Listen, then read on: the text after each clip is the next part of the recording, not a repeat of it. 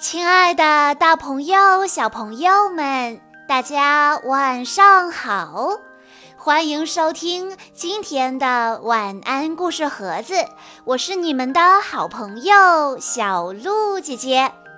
今天我要给大家讲的故事是由来自上海的陈叶莹小朋友点播，故事的名字叫做《白蛇传》。清明时节，烟雨纷纷，西湖苏堤上走来两个清秀的女子。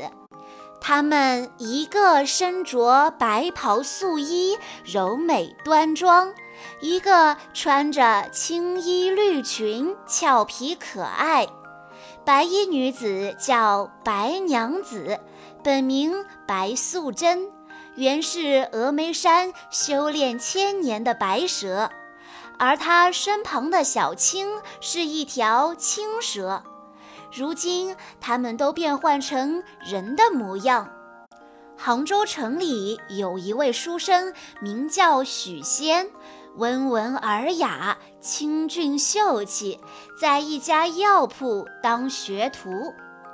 清明这一天，许仙外出祭祖，走到了西湖边。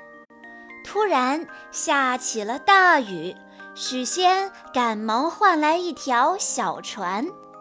许仙躲进船舵，刚坐下，便看见对面坐着两位女子。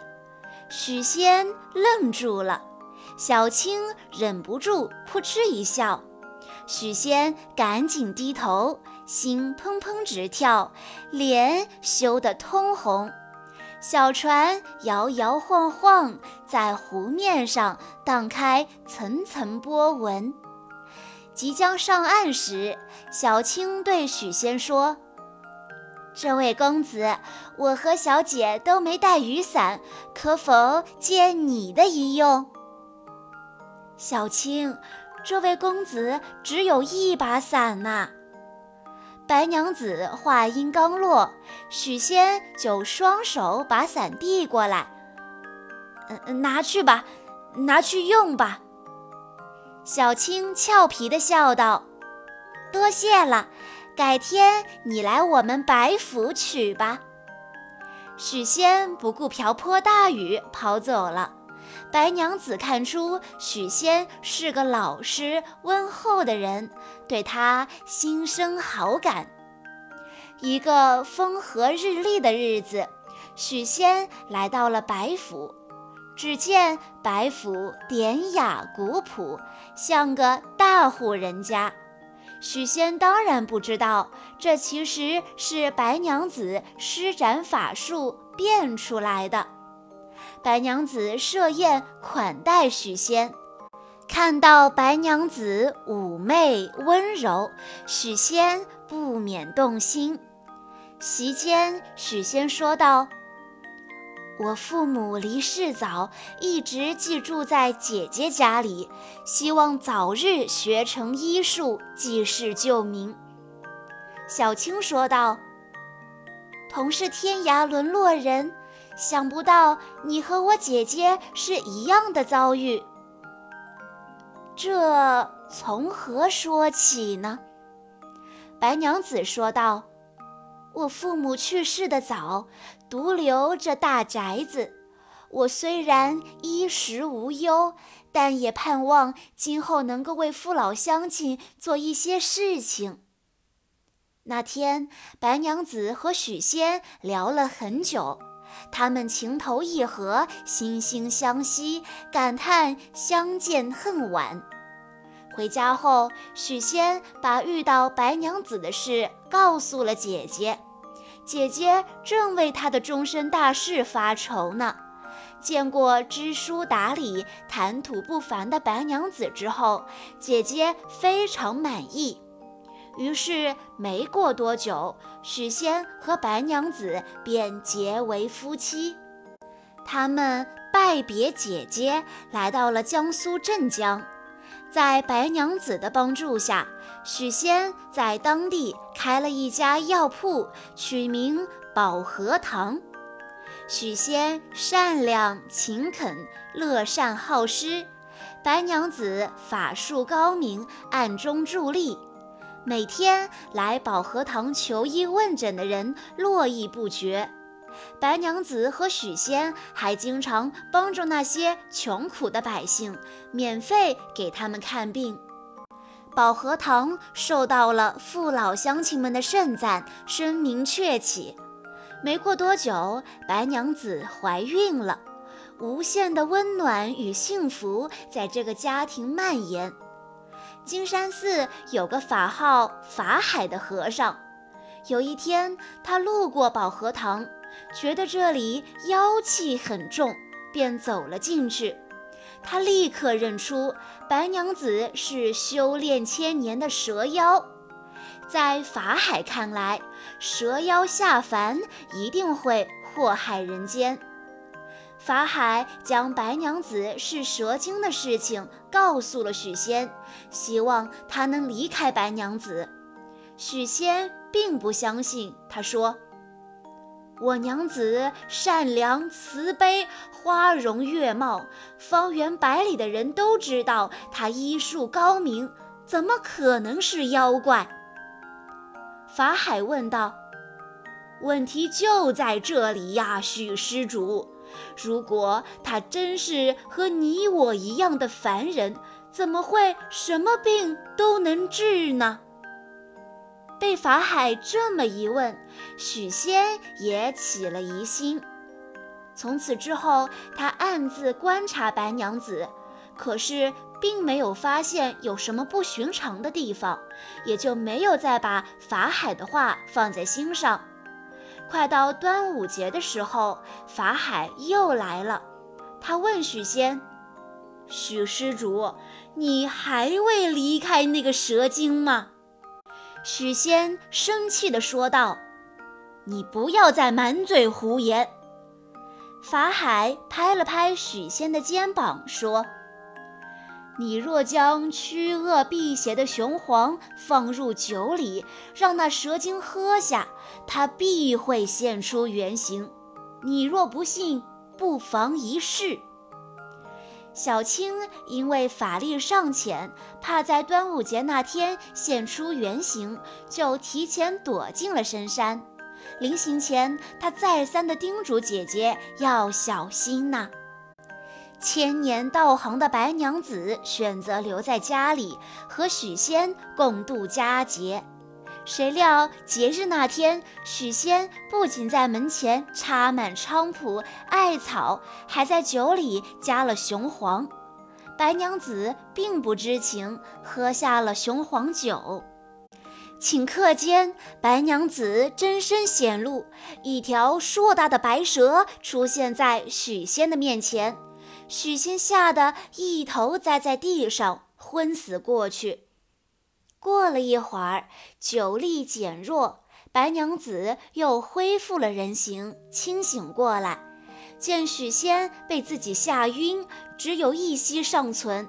白娘子非常的内疚，她对赶到家里的小青说：“我要去昆仑山盗取灵芝仙草，救官人。”小青说：“都怪法海那个老秃驴，也怪许官人这么轻信别人的话。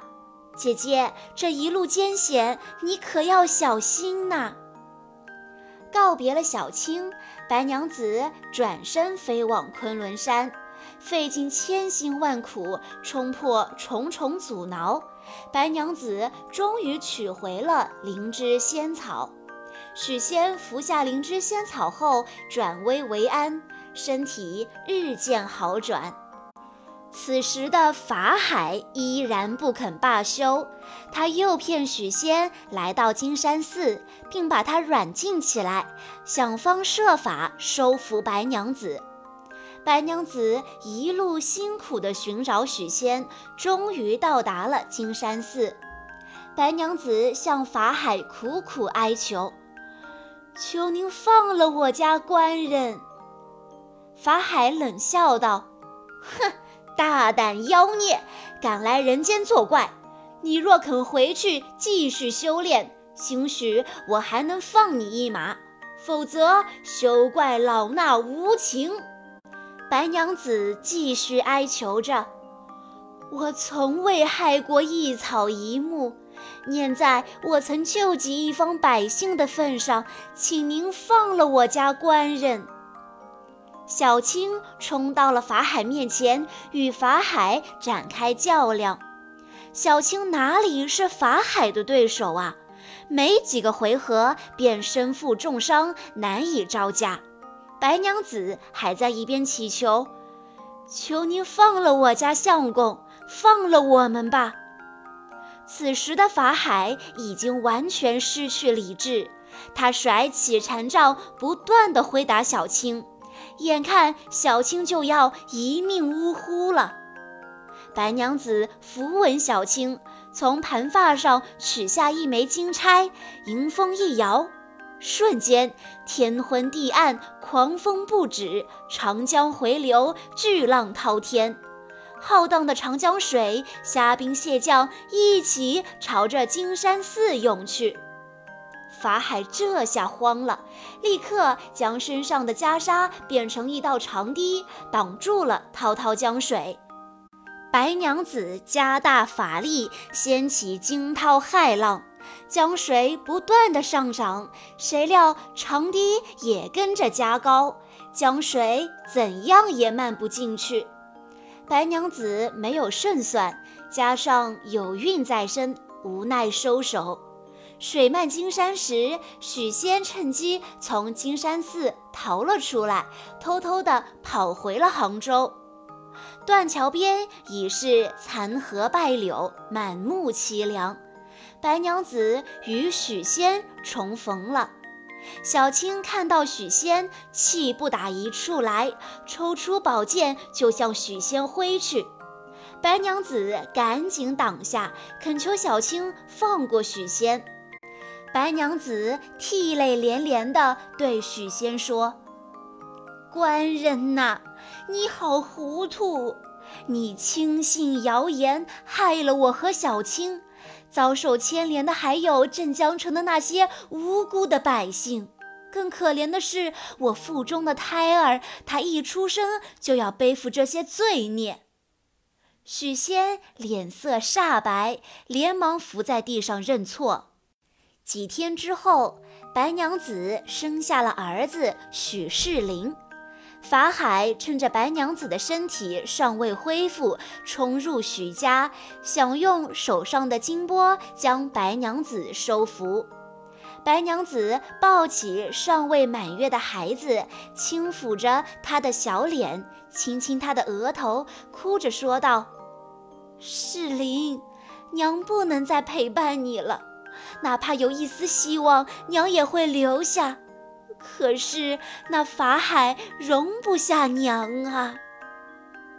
白娘子的泪水滴落在许世林脸上，许世林哭得更加厉害了。许仙苦苦哀求，却也奈何不了法海。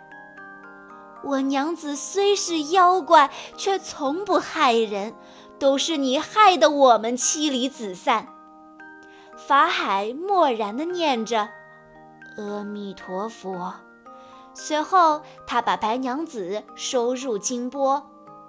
白娘子被法海镇压在西子湖畔的雷峰塔下，小青躲进深山，日夜修炼，期盼着能够早日出道，救出姐姐。